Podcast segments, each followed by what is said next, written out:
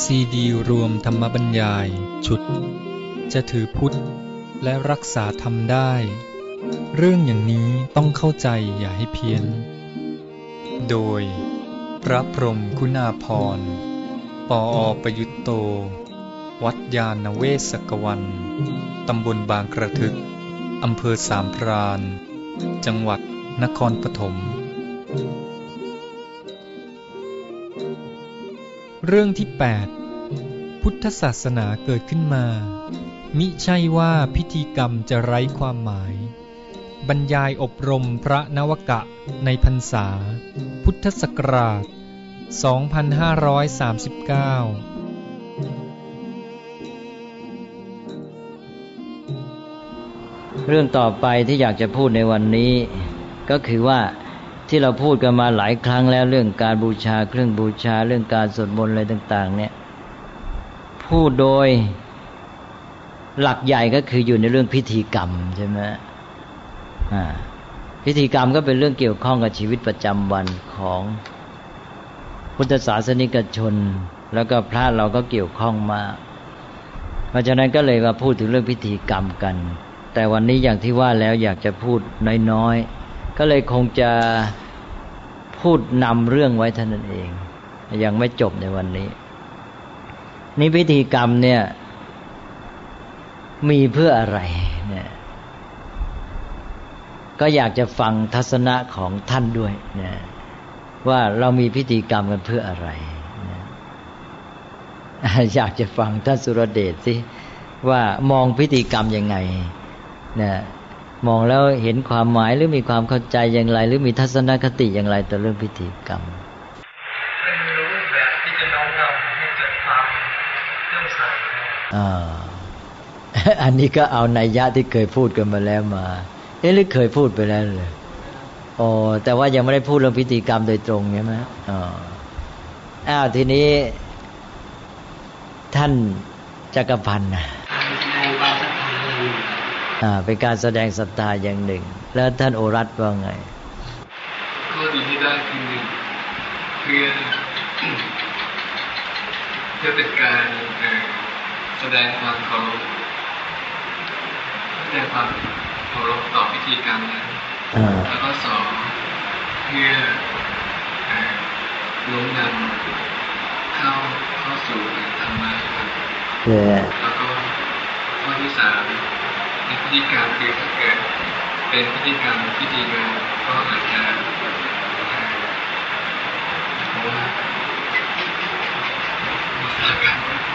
พูดยากมาดูลองมองดูในสายตาของประชาชนทั่วไปสิ อย่างชาวบ้านเนี่ย มีความเข้าใจต่อพิธีกรรมว่าอย่างไงว่าเป็นอะไร ยังไม่ต้องเอาตัวเองอะ เอาชาวบ้าน นี่นี่ถ้าเราเอาตัวเองเราก็จะพยายามพูดให้เป็นเหตุเป็นผลนะเอาความเข้าใจของชาวบ้านอะเขารู้สึกอย่างไรเขามาหาพระมาทำพิธีอะไรเงี้ยเป็นคนคองครับไหนเป็นคนคองครับเลยขอบคุณทางเออปลอบประโลมใจ นะฮะคลายทุกข์ครับคลายทุกข์แต่นั่นมันคล้าย ๆ เป็นจุดหมาย เอาอย่างนี้ได้ไหมพิธีกรรมเนี่ย มักจะเข้าใจความหมายว่าเป็นการกระทำให้ขลัง ให้ศักดิ์สิทธิ์ เนี่ยพิธีกรรมจะมีความหมายเชิงนี้หรือเปล่าสำหรับคนจำนวนมากทั่วไปนะพิธีกรรมนี่โอ้มีขึ้นมาทำให้รู้สึกว่ามันเป็นเรื่องทำให้ขลังให้ศักดิ์สิทธิ์เลยต่างๆนี่นะเป็นอย่างนี้มาก ทีนี้พอขลังศักดิ์สิทธิ์แล้วเสร็จเนี่ยก็ได้ผลกันสิใช่ไหมเพราะว่า โอ้นี่ขลังศักดิ์สิทธิ์ก็สามารถมี ผลมีอำนาจโดนบันดาลนะทำให้เรานี่พ้นจากปัญหาพ้นจากความทุกข์หรือแก้ปัญไขปัญหาแก้เคราะห์ของเราได้ทำให้เรามีโชคดีได้ลาบได้อะไรใช่ไหมนี่คืออำนาจที่เกิดจากความขลังถูกไหมนะพิธีกรรมก็เป็นเรื่องของความขลังความศักดิ์สิทธิ์เนี่ยนี่แหละฮะนี่ความหมายที่มองกันทั่ว ๆ ไป เป็นการกระทำให้ขลังให้ศักดิ์สิทธิ์ ตัวพิธีกรรมเองที่จริงมันมาจากคำว่า วิธีบวกกับกรรม วิธีเนี่ยก็แผลงวอเป็นพอมันก็เป็นพิธีใช่ไหมแล้ววิธีแปลว่าอะไรล่ะนะวิธีก็เราจะเห็นได้ในคำว่าวิธีการใช่ไหมก็เป็นเรื่องของปฏิบัติการที่จะนำไปสู่จุดหมายที่ต้องการใช่ไหมอันนี้กรรมก็แปลว่าการกระทำ เพราะฉะนั้นวิธีการที่แผลงเป็นวิธีการก็เอ้ยขออภัยวิธีกรรมที่แผลงเป็นพิธีกรรม มันก็คือการกระทำที่เป็นวิธีการ หรือเป็นเครื่องมือที่จะนำไปสู่ผลหรือจุดหมายที่ต้องการนะทีนี้จะมีจุดหมายอะไรก็อีกเรื่องหนึ่ง ทีนี้จุดหมาย ที่เป็นมาในศาสนาต่าง ๆ แต่เดิมเนี่ยมันมักจะเป็นจุดหมายที่เป็นเรื่องของผลในเชิงอำนาจบนดลบันดาลใช่ไหมเพราะฉะนั้นมันก็เลยไปสนองจุดหมายนั้น เมื่อไปสนองจุดหมายในเรื่องของอำนาจดลบันดาล ก็ต้องมีความขลังความศักดิ์สิทธิ์ นั้นความหมายของพิธีกรรมมันก็เป็นเรื่องความขลังความศักดิ์สิทธิ์นี้ต่อมาไอ้เรื่องความหมายทางขลังศักดิ์สิทธิ์นี่มันชักจะเลือนไป ช่นอย่างในยุคที่คนนี่มานิยมวิทยาศาสตร์มากนะในยุคหนึ่งที่ผ่านมาเนี่ย คนเนี่ยจะดูถูกเรื่องของลัทธิ เรื่องขลังศักดิ์สิทธิ์เรื่องศาสนาทั่วๆไปหันหันไปเรียกว่าคลั่งวิทยาศาสตร์ใช่ไหมยุคนั้นก็ไม่เห็นความสำคัญกับเรื่องพิธีกรรม พิธีกรรมที่ติดเหลือมาก็จะเป็นเรื่องศักวธรรม จนกระทั่งกลายเป็นว่าคนเนี่ยมองพิธีกรรมเป็นเรื่องศักวธรรมทำไป ใช่ไหมเพราะมันเรื่องติดกันมาแต่เดิมไอ้ความหมายที่ขลังศักดิ์สิทธิ์มันก็ไม่มีแล้วนะก็เลยไปตรงข้าม ความหมายหนึ่งก็เป็นเรื่องขลังศักดิ์สิทธิ์ อีกความหมายหนึ่งเมื่อเลือนลางไปก็เลยไม่มีสาระอะไรทำพอเป็นพิธีคือว่าเพื่อเรื่องพิธีกรรมนี่สักว่าทำไปอย่างนั้น นั้นเวลาทำอะไรแต่อะไรถ้าทำไม่เอาจริงเอาจังเราก็เลยเรียกกันว่าทำพอเป็นพิธีใช่ไหม กลายไปว่าคำว่าเป็นพิธีนี่ไม่ดีซะอีกทั้งๆที่เดิมมันตรงข้าม เพราะว่าเรื่องขลังศักดิ์สิทธิ์ก็คือเอาจริงเอาจังใช่ไหมมันตรงกันข้ามเลยลำให้หนักแน่น เวลาเข้าพิธีนี่โอ้โหต้องเตรียมใจเอาจริงเอาจังกลัวเลยนะถ้าทำผิดพิธีนี่กลัวว่าเดี๋ยวเทพเจ้าจะมาหักคอหรือจะเกิดเคราะห์ร้ายอะไรต่างๆยังไม่ได้เลยต้องตั้งใจทำให้ดีเลยเนี่ยมันสุดโต่งสองอย่าง นี่ว่าความหมายสุดโต่งสองอย่างนี้น่าจะไม่ใช่ความหมายที่แท้จริงของพุทธศาสนาพุทธศาสนานั้นก็หลักการก็บอกแล้วว่าเราไม่ได้มุ่งในแง่ของอำนาจโดนบันดาลของสิ่งเร้นลับภายนอกนะหรือหวังพึ่งอำนาจภายนอกมาโดนบรรดาช่วยเหลือ หลักการพุทธศาสนาไม่ใช่อย่างนั้น นี่ในพุทธศาสนาจะมีพิธีกรรมหรือเปล่า เออ ก็เกิดเป็นคำถามขึ้นมา แล้วก็ปรากฏว่ามีนักปราชญ์หลายท่านเนี่ยเช่นอย่างนักปราชญ์ฝรั่งเนี่ยเขาไม่เกี่ยวข้องเขาไม่เคยเห็นวัฒนธรรมไทยในหมู่ชาวพุทธเขามาศึกษาพุทธศาสนาโดยตรงจากคำสอนในคัมภีร์ หลายคนบอกว่าพุทธศาสนาเป็นศาสนาที่ไม่มีพิธีกรรมว่างั้นเอาไปนู่นเลยนะแล้วก็บางคนก็เลยไปถึงก็บอกว่าพุทธศาสนาไม่ใช่ศาสนา คือไม่ใช่ศาสนาในความหมายของประเทศเขาในความหมายของอารยธรรมของเขา คือในความหมายของตะวันตก เพราะตะวันตกเขาจะมองศาสนาในความหมายที่เขาใช้ศัพท์ว่า religion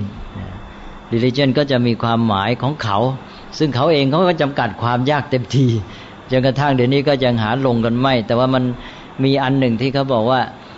เป็นลิลิเชียนเนี่ยมันจะต้องมีความผูกพันกับสิ่งเร้นลับเหนือธรรมชาติ เขาเรียกว่า supernatural นะซึ่งมนุษย์เนี่ยไม่สามารถจะเข้าใจได้ อยู่นอกเหนือความสามารถของตน ต้องไปผูกพันกันนั้น ทีนี้พุทธศาสนาไม่มีความผูกพันอันนี้ เพราะนั้นไม่เป็นศาสนา ในความหมายของเขานะไม่ใช่ความหมายของเรา ในความหมายของคำว่า religion เพราะนั้นเรื่องนี้ก็เลยกลายเป็นเรื่องใหญ่ถกเถียงกันมาก เราก็กลับมาสู่เรื่องพิธีกรรม นี่หันกลับไปดูศาสนาโบราณต่าง ๆ ก็มีเรื่องพิธีกรรมนี่เป็นเรื่องสำคัญนะพิธีกรรมนี่อย่างที่บอกเมื่อกี้เนี่ย ความหมายอย่างหนึ่งที่สำคัญรู้จะเป็นความหมายหลักก็คือเรื่องการที่ทำให้เกิดความรู้สึกขลังและศักดิ์สิทธิ์ซึ่งจะต้องปฏิบัติให้ถูกต้องยกตัวอย่างนะเรื่องพิธีกรรม เช่นอย่างพระพุทธเจ้าวันหนึ่ง เมื่อพระองค์ประทับอยู่ในเมืองราชครึก ตอนเช้าตรู่ก็เสด็จออกมานอกเมือง ก็พบได้ทรงได้ทอดพระเนตรเห็นมานพคือหนุ่มน้อยวันณพราหมณ์ คนวันณพราหมณ์ที่เป็นคนหนุ่มเขาเรียกว่ามานพมานพผู้นี้ซึ่งเป็นคนวันณะสูงและเป็นพราหมณ์นี่ก็ออกมาจากเมืองราชคลึแล้วก็อาบน้ำลงน้ำมาจนเปียกทั้งตัวทั้งเสื้อทั้งผ้าทั้งผมเนี่ย ปียกอยู่อย่างนั้นน่ะแล้วก็มายืนไหว้ทิศเนี่ยเริ่มได้ไหว้ทิศตะวันออกก็คือทิศพระอาทิตย์ขึ้นก่อน แล้วก็ไปทิศเขาเรียกว่าบื้ทิศเบื้องหน้า ทิศเบื้องขวา ทิศเบื้องซ้าย แล้วก็ทิศเบื้องหลังนะก็คือทิศตะวันออก แล้วก็ทิศใต้ แล้วก็ทิศเหนือ แล้วก็ทิศตะวันตก แล้วก็ทิศเบื้องบนทิศเบื้องล่างหกทิศ พระพุทธเจ้าก็เข้าไปตรัสถาม ว่านี่เธอทำอะไร เขาก็บอกว่าไหวทิศอ้าแล้วทำไมเธอทำล่ะ บอกว่าบิดาของข้าพเจ้า เมื่อตอนที่อยู่บนเตียง ที่จะตายก็คือหมายความว่าเมื่อนอนใกล้จะสิ้นใจเนี่ย ได้สั่งข้าพเจ้าไว้ คือฝากฝังสั่งเสียว่าถ้าเคารพพ่อแล้วนะ เมื่อพ่อสิ้นชีวิตไปแล้วเนี่ย ให้ไหวทิศทั้งหกเพราะฉะนั้นข้าพเจ้าเนี่ยต้องการปฏิบัติตามคำสอนของท่านด้วยความรักเคารพบิดา ก็ต้องทำตามนั้น หมายความว่าถึงไม่เข้าใจก็ต้องทำเพราะเคารพบิดา ก็มาไหวทิศนี่เห็นไหมพิธีกรรม พิธีกรรมก็เลยเป็นเรื่องที่ว่ามันเป็นความหมายที่สื่อไปถึงอะไรอย่างหนึ่งที่เร้นลับ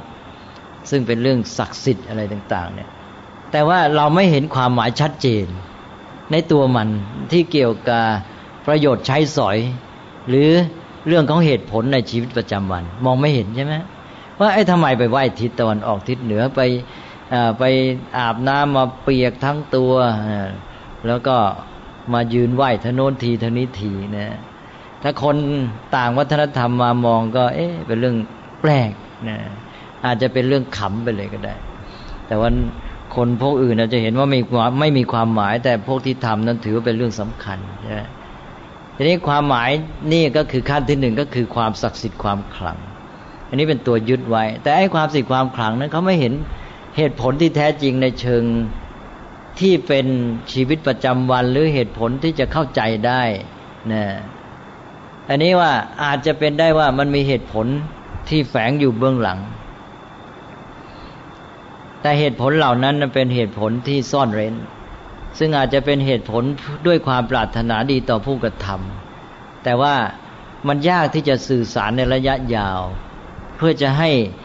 ข้อปฏิบัติที่เป็นพิธีกรรมนี้สืบต่อไปได้นานๆใช่ไหมก็กำหนดให้ทำกันไป แล้วเอาความศักดิ์สิทธิ์เนี่ยมาเป็นจุดกำหนดมาเป็นอำนาจ มาเป็นตัวที่ทำให้ ผูกมัดจิตใจคนต้องทำเพราะกลัวเป็นต้นใช่ไหมถ้าไม่ทำแล้วเกิดผลร้ายเกิดเคราะห์อะไรถ้าทำแล้วได้ผลดีมีโชคลาภนี่ ก็มาสนองกิเลสของคนเอากิเลสของคนมาช่วยผูกมัด ถ้าขืนไปอธิบายกันอยู่แล้วพิธีกรรมข้อปฏิบัติมันเยอะแยะไปหมด อธิบายกันไม่หวาดไม่ไหวแล้วคนไม่เอาใจใส่ ก็เอากันในเรื่องอำนาจ ได้รับแกทำไปก็แล้วกัน แล้วแกก็ได้โชคได้ลาบไม่มีเคราะห์อะไรใช่ไหมถ้าแกไม่ทำก็จะเกิดเคราะห์ร้าย คนก็ตั้งใจทำทั้งๆทที่ไม่รู้เรื่อง ศาสนาต่างๆ ก็เลยมาในลักษณะเนี้ยที่เขาเรียกว่าเกิดด็อกมาข้อปฏิบัติความเชื่อที่ตายตัวกันที่ต้องทำอย่างไรอย่างหนึ่งตายตัว ก็ศาสนาพวกศรัทธานี่ก็จะอยู่ด้วยลักษณะนี้ก็พิธีกรรมก็จะอยู่ในลักษณะนี้ด้วยนะนี่ก็มาในพุทธศาสนานี่เราไม่มีข้อกำหนดตายตัวแบบนั้น ก็เลยฝรั่งเขาเรียกว่าพุทธศาสนาเป็นศาสนาที่ไม่มีด็อกมานะ แต่เมื่อไม่มีด็อกมา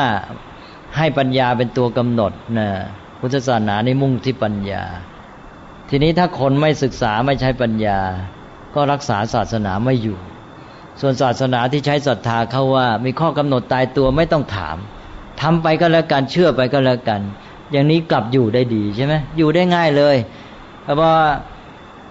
ลูกเกิดมาพ่อแม่ก็บอกเอ้าทำอย่างนี้กันแล้วกัน ไปวัดวัดทำอย่างนี้กันแล้วกันใช่ไหม ก็ไม่ต้องถามกัน มันก็อยู่ได้ ข้อปฏิบัติงั้นเชื่ออย่างนี้กันแล้วก็อยู่ไปเรื่อยนี่พุทธศาสนานั้นต้องอาศัยปัญญา ถ้าไม่มีปัญญาไม่รู้ไม่เข้าใจ ต่อไปก็เพี้ยนหมดเพราะนั้นพุทธศาสนานี่จะอยู่ได้ต้องมีการศึกษาตลอดเวลา ไม่เหมือนศาสนาทั่วไปที่เขาอยู่ในศรัทธา ที่เอาข้อกำหนดทางความเชื่อและการปฏิบัติมาบังคับตายตัว อันนั้นอยู่ได้เลยนะนี่เป็นจุดอ่อนอย่างหนึ่ง จะว่าเป็นข้อดีหรือข้อเสียของพุทธศาสนาก็แล้วแต่ทำให้พุทธศาสนานี่รักษาได้ยากอ้าวทีนี้ก็ย้อนกลับมาเรื่องพิธีกรรมอีกนะพูดไปเดี๋ยวก็คอยจะเลยนอกไปเรื่อยทีนี้ก็มาเรื่องพิธีกรรมเนี่ยก็ศาสนาต่างๆก็จะใช้กำหนดเป็นข้อปฏิบัติ เช่นพราหมณ์ก็จะบอกว่าเนี่ยนะเอา้าบูชาไฟนะไฟมีกี่ชนิดที่จะต้องจุดบูชา เขาก็จะกำหนดไว้ นะเช่นไฟบางชนิดนี่ต้องบูชาตลอดจะให้ดับใช่ไหมรักษาไว้ชั่วลูกชั่วหลานจากพ่อแม่ก็ส่งต่อให้ลูก ลูกก็คอยดูแลไฟนี่ไม่ให้ดับนะแล้วอันนี้ก็เป็นไฟชนิดหนึ่ง หรือพิธีบูชายันก็จะมีข้อกำหนด เช่นเอาสัตว์ ชนิดนี้แพะแกะแพะห้าร้อยวัวห้าร้อยแกะห้าร้อยอะไรอย่างนี้นะแล้วพิธีกรรมจะทำ ไอ้ตัวคนที่จะมาทำนั่นเช่นสามีกับพัญญาสามีจะต้องแต่งตัวอย่างนั้นนะพัญญาจะต้องแต่งตัวอย่างนั้น จะต้องมาอยู่ในที่ที่กำหนดไว้ แล้วก็นอนอย่างนั้น เป็นเวลาเท่านั้นอะไรต่างๆเหล่านี้นะเนี่ยข้อกำหนดเหล่านี้ก็เป็นพิธีกรรม ซึ่งเรามองไม่เห็นเหตุผลชัดเจนออกมานะหรืออย่างที่ว่าเมื่อกี้ไปไหว้ทิศก็เหมือนกัน ก็เราก็ไม่เห็นเหตุผลอะไรออกมานะทีนี้เหตุผลอย่างหนึ่งก็บอกว่าอย่างที่พูดเมื่อกี้เนี่ยมันอาจจะเป็น ความปรารถนาดีของผู้ที่ริเริ่มมา แต่ว่าไม่ต้องมาโมเสียเวลาอธิบาย ให้เขาได้ประโยชน์นั้นไปเลยโดยการปฏิบัติธรรมไม่ต้องเข้าใจเหตุผล โบราณก็เป็นอันว่าเป็นข้อปฏิบัติที่สืบสืบกันมาไม่ต้องถามเหตุผลเรามองดูเราก็ไม่เห็นเหตุผลในเชิงปฏิบัติ ในชีวิตประจำวันหรือที่ผู้คนจะเข้าใจได้ก็เป็นเหตุผลพิเศษนะที่เร้นลับอย่างที่ว่า ทีนี้อาจจะเกิดจากความปรารถนาดีของผู้ที่ วางขึ้นมาก็ได้นะเช่นอย่างไหว้พระอาทิตย์เนี่ย อาจจะมีเหตุผลต่างๆ แต่ว่าอย่างง่าย ๆ ก็จะทำให้ต้องตื่นแต่เช้างี้เป็นต้นนะทันพระอาทิตย์ขึ้นอย่างนี้เป็นต้นนะก็ไม่ต้องมาบอกกันเสียเวลา คุณปฏิบัติไปก็แล้วกันมาไหว้ทิศเนี่ย เพื่อจะไหว้ทิศให้ทันมันก็ต้องไหว้พระอาทิตย์ขึ้นนะไม่ใช่หมายถึงไหว้ตอนเที่ยงเอาไว้ให้ทันพระอาทิตย์ขึ้นแล้วก็ไหว้ก็ต้องรีบตื่นแต่เช้าอย่างนี้เป็นต้นนะ หรืออาจจะเป็นเหตุผลที่เป็นความปรารถนาร้ายของผู้ที่วางก็ได้ เช่น เห็นแก่ผลประโยชน์ของตัวเอง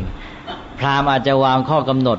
นะเพื่อจะได้ลาบมาก ๆ ใช่ไหมก็ทำให้มีซับซ้อนอะไรขึ้นมาก็ได้นะก็ว่ากันไปแล้วก็ไม่ปลอดภัย ถ้ามนุษย์จะพัฒนากันจริง ๆ ก็ต้องรู้เหตุรู้ผล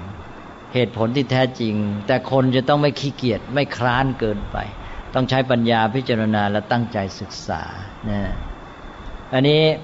อย่างเรื่องของมานพที่ว่ามาไหว้ทิศเนี่ยพระไตรปิฎกก็เล่าไว้ขนาดนั้นอัตถกถาคือคำพีหรือหนังสือที่อธิบายพระไตรปิฎกก็เล่าเพิ่มเติมบอกว่าความจริงนั้นบิดาของมานพคนเนี้ยซึ่งเป็นพราหมณ์เนี่ยเป็นพุทธศาสนิกชนนะเป็นโสดาบันด้วยซ้ำนะทีนี้ตอนที่แกอยู่เนี่ย แกก็เอาใจใส่อยากจะให้ลูกเนี่ย ได้รู้หลักธรรมคาสอนของพระพุทธเจ้า ชักนำยังไงลูกคนนี้ก็ดื้อไม่เอาใจใส่นะบอกว่าเอาไปวัดกันบางซี่เขาก็ไม่ยอมไปบอกไปแล้วไปต้องไปไหว้พระต่อไปนั่งหลังขดหลังแข็งเมื่อยว่างั้นนะแล้วก็เดี๋ยวไปรู้จักกับพระเขาอีก คุ้นเคยกันขึ้นมา เดี๋ยวก็จะต้องนิมนต์ไปบ้านจะต้องถวายอาหารสิ้นเปลืองยุ่งว่างั้น เลยไม่ยอมไปวัดสักทีไม่เข้าใกล้ชิดพระพุทธเจ้าพระสงฆ์นี้พราหมณ์ก็อยู่มาแก่จะถึงแก่กรรมเอ๊จะทำยังไง เราจะได้ช่วยให้ลูกของเราเนี่ยได้รู้จักธรรมะได้รู้จักพระสงฆ์ไปวัด ก็เลยทำเป็นอุบายสั่งลูกให้ไปใช้พิธีไหว้ทิศเนี่ย แล้วเสร็จแล้วเดี๋ยวก็ต้องเจอกับพระพุทธเจ้า พระพุทธเจ้าก็จะต้องตรัสถาม แล้วก็จะเป็นอุบายที่จะนำลูกเนี่ยเข้าสู่พุทธศาสนาได้ นี่อัตถกถาเล่านะฮะจะจริงไม่จริงก็แล้วแต่พระอัตถกถาจารย์ท่านว่าอย่างนั้นนะเอาละครับ แต่ยังไงก็ตามไปอันว่า ตัวเรื่องการไหว้ทิศเองเนี่ย เราจะเห็นว่ามันไม่มีเหตุผลชัดเจนในตัวนี่พระพุทธเจ้าเมื่อได้พบกับมานพนี้แล้ว พระองค์ก็เลยตรัสว่าการไหว้ทิศอย่างนี้ ไม่ใช่การไหว้ทิศในอริยวินัยนี่นะ ในอริยวินัยวินัยก็คือแบบแผนอริยะของอริยชน มานพก็เลย เอ้ยมีได้เลยการไหว้ทิศในแบบแผนของอริยชน อย่างข้าพเจ้านี่ไม่ใช่ไหว้ทิศแบบอริยชนแล้วนี่ใช่ไหมก็เลยถามว่าแล้วยังไงล่ะที่เขาเรียกว่าเป็นการไหว้ทิศในแบบแผนของอริยชน พระพุทธเจ้าก็เลยตรัสแสดงว่าทิศต่างๆเนี่ยก็คือผู้คน ที่อยู่ในสถานะต่าง ๆ กันที่เราต้องมีความสัมพันธ์นะเมื่อเราดำเนินชีวิตอยู่ในสังคม เราจะต้องมีความสัมพันธ์กับคนที่อยู่ในสถานะแห่งความสัมพันธ์ต่าง ๆ กันซึ่งจัดแยกได้เป็นหกประเภท แล้วปฏิบัติหน้าที่ต่อบุคคลเหล่านั้นให้ถูกต้องนั้นเรียกว่าการไวทิศนี่พระองค์ก็ตรัสอย่างนี้ แล้วพระองค์ก็ตรัสถึงทิศที่หนึ่ง ทิศตะวันออกทิศเบื้องหน้าแต่แกบิดามารดาจะต้องปฏิบัติต่อกันระหว่างบิดามารดากับบุตรอย่างนั้นนะเนี่ยเมื่อทำอย่างนี้เรียกว่าไหวทิศไปเรื่อยๆนะจัดหกทิศอันนี้จะไม่มาพูดกันในที่นี้ เพราะต้องการอธิบายเรื่องพิธีกรรมนะก็เกิดมีความหมายขึ้นมานะพระพุทธเจ้าก็ให้ความหมายใหม่กับเรื่องทิศหกและการไหว้ทิศ ก็เป็นเรื่องเป็นเหตุเป็นผล เป็นการใช้ประโยชน์ในเรื่องของชีวิตและสังคมมนุษย์ แต่ว่า พิธีกรรมในความหมายเดิมเนี่ยซึ่งเป็นเรื่องของความขลังความศักดิ์สิทธิ์เป็นสำคัญ เหตุผลเร้นลับมองไม่เห็น อาจจะเป็นเหตุผลที่เป็นประโยชน์อยู่เบื้องหลังก็มี หรือเหตุผลนั้นไม่จริงไม่จัง หรืออาจจะเป็นเหตุผลพ้นสมัยไปแล้วก็ได้ อาจจะตอนบัญญัตินั้นมีเหตุผลที่เป็นประโยชน์แท้จริงอยู่เบื้องหลัง แต่ว่าเพราะว่าไม่รู้อะไรตามทำตามสืบสืบกันมาเหตุผลนั้นอาจจะสำหรับ ชีวิตในยุคก่อน ซึ่งสมัยนี้ไม่เกี่ยวแล้วก็ได้ใช่ไหมก็กลายเป็นว่าถือปฏิบัติกันไปตามความเชื่อ อาจจะเป็นความหลงความงมงายก็ได้นี่ในยุคเดิมนั้นที่นักปราชญ์เขาบอกเขาศึกษาแล้วเนี่ยพุทธศาสนาไม่มีพิธีกรรม ก็เพราะว่าพระพุทธเจ้าเนี่ย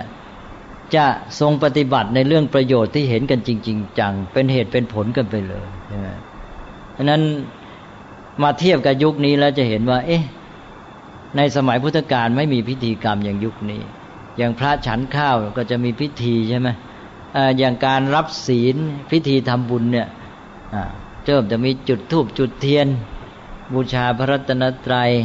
มีการไหว้การกราบวางเป็นแบบเป็นแผน มีการอาราธนาศีล รับศีลที่เรียกว่าสมาทานศีล แล้วก็มีเจริญพระพุทธมนต์ อะไรต่าง ๆ เหล่านี้นิมนต์พระไปฉันกว่าจะได้ฉันในว่ากันตั้งครึ่งค่อนชั่วโมงใช่ไหมแล้วฉันเสร็จแล้วก็มีการสวดอนุโมทนาสวดอนุโมทนาเสร็จก็กลับนะบางทีแทบไม่ได้พูดได้จากันเลยกับเจ้าภาพนะก็เป็นเรื่องของสิ่งที่เรียกว่าพิธีกรรมไปหมด แล้วก็ความหมายก็ไปอยู่ที่สองอย่างเนี่ยหนึ่งเรื่องของความขลังความศักดิ์สิทธิ์ ที่เกี่ยวข้องไปถึงอำนาจเล่นลับอะไรบางอย่าง ที่จะบันดาลผลสำเร็จให้ปัดเป่าภัยอันตรายเคราะห์กรรม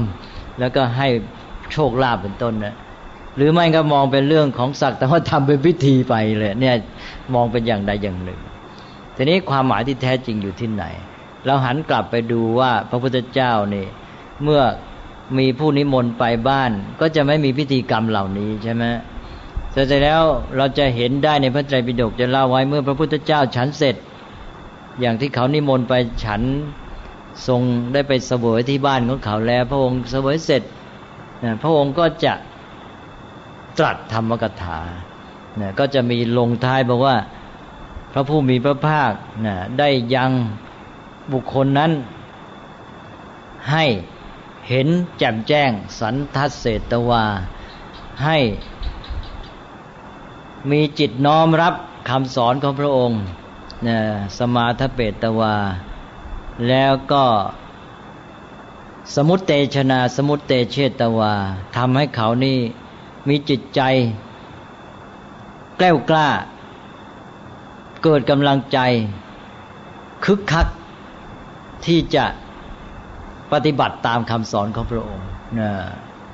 แล้วก็สัมปหังเศตวาทำให้ร่าเริงยินดี จิตใจเบิกบาน สดชื่น เพราะว่าธรรมยากถายะด้วยกถาถ้อยคำที่ประกอบด้วยธรรมะว่างั้นนี่ เวลาพระพุทธเจ้าฉันเสร็จนี่ก็จะมีอันเนี้ยลงท้ายแล้วจึงจะเสด็จกลับ เพราะเนี่ยคือจุดท้ายจุดท้ายก็ลงด้วยธรรมยาคถายะนะสันทัศเศตวา สมาทเปตวา สมุตเตเชตวา สัมปหังเศตวา แล้วก็เสด็จกลับ นี่เห็นไหมจะเห็นว่าสิ่งที่พระพุทธเจ้าทรงปฏิบัติเป็นเรื่องเนื้อหาสาระ ก็คือจบแล้วก็คงทรงแสดงธรรม สอนเขานะแล้วให้เขาเกิดความเข้าใจชัดเจนแจ่มแจ้งมีกำลังใจที่จะประพฤติปฏิบัติจิตใจร่าเริงเบิกบานแล้วก็เสด็จกลับนะถ้าทีนี้เรามาดูว่าพระสมัยปัจจุบันนี้ไปประกอบพิธี ไปสวดมนต์เสร็จกลับ แล้วเราดูว่าสองอย่างนี้อันไหนมีคุณค่าในเชิงประโยชน์ คุณค่าในเชิงจิตใจอะไรต่างๆ ต่างกันยังไง หรือว่ามันสื่อถึงกันอย่างไร อันนี้คือสิ่งที่อยากจะพูดต่อไป ตอนนี้ก็มาเริ่มไว้นะให้เห็นว่า เออแล้วพิธีกรรมมันก็เข้ามาสู่พุทธศาสนาในปัจจุบันใช่ไหม ถ้าพูดว่าในยุคพุทธกาลพระพุทธเจ้าไม่เห็นทรงมีพิธีกรรมอะไรเนี่ยก็ทรงเอาเรื่องการปฏิบัติกันจริง ๆ ให้เห็นประโยชน์ชัดเจนไปเลยทีนี้มาในปัจจุบันในพุทธศาสนา ก็ชักจะไปคล้ายๆ ศาสนาทั่วไปที่มีพิธีกรรมเป็นเรื่องเกี่ยวกับเรื่องความหมายทางขลังศักดิ์สิทธิ์อย่างที่ว่าทำให้คนไปนึกถึงอำนาจเล่นลับอะไรจะมาบันดาลผลให้เขาตามที่ต้องการ ทั้งในเชิงปัดเป่าภัยอันตราย ทั้งในเชิงที่บันดาลผลสำเร็จเนี่ยทีนี้พิธีกรรมเหล่านี้เข้ามาสู่พุทธศาสนา อย่างเราจะทำอะไรเดี๋ยวนี้อ้าวจะมีการที่งานมงคลก็ให้พระเจริญพุทธมนต์มีการทำน้ำมนต์มีสายศีลนะแล้วบางทียังจะต้องมีกำหนดอีกว่า จะต้องเอาใบเงินใบทองใบน้า มาใส่ด้วยอะไรอย่างนี้นะถ้าคนที่จะเคร่งครัดพิธีก็อาจจะมีเรื่องรายละเอียดยุ่มยิ้มอีกเยอะเลยนะแล้วก็อย่าง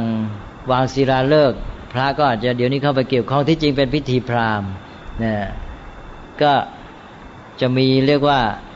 แผ่นทองแผ่นเงินแผ่นนาคอะไรงี้แล้วก็มีข้อกำหนดเกี่ยวกับเรื่องไม้อะไรต่าง ๆ นะไม้ชนิดไหนที่จะมาใช้นะเอามาตอกคล้ายๆเป็น คล้ายๆ เป็นเสาหรือเป็นหลักอะไรเงี้ยนะแล้วมีก้อนอิฐอะไรพวกเนี้ยอิฐทองอิฐเงินอิฐนาคอะไรเงี้เนี่ยอย่างนี้เป็นต้น เนี่ย เรื่องพิธีกรรมเราจะเห็นว่ามีข้อกำหนด ซึ่งเรามองไม่เห็นเหตุผลชัดเจน นี้เรามาดูว่าตอนนี้พิธีกรรมก็เข้ามาเป็นส่วนสำคัญในพุทธศาสนา พิธีกรรมมีความหมายอย่างไร ความหมายอะไรควรเป็นความหมายที่แท้จริงที่ต้องการในพุทธศาสนา นี่ยนี่ผมขอฝากไว้เป็นเรื่องที่เราจะพูดกันต่อไป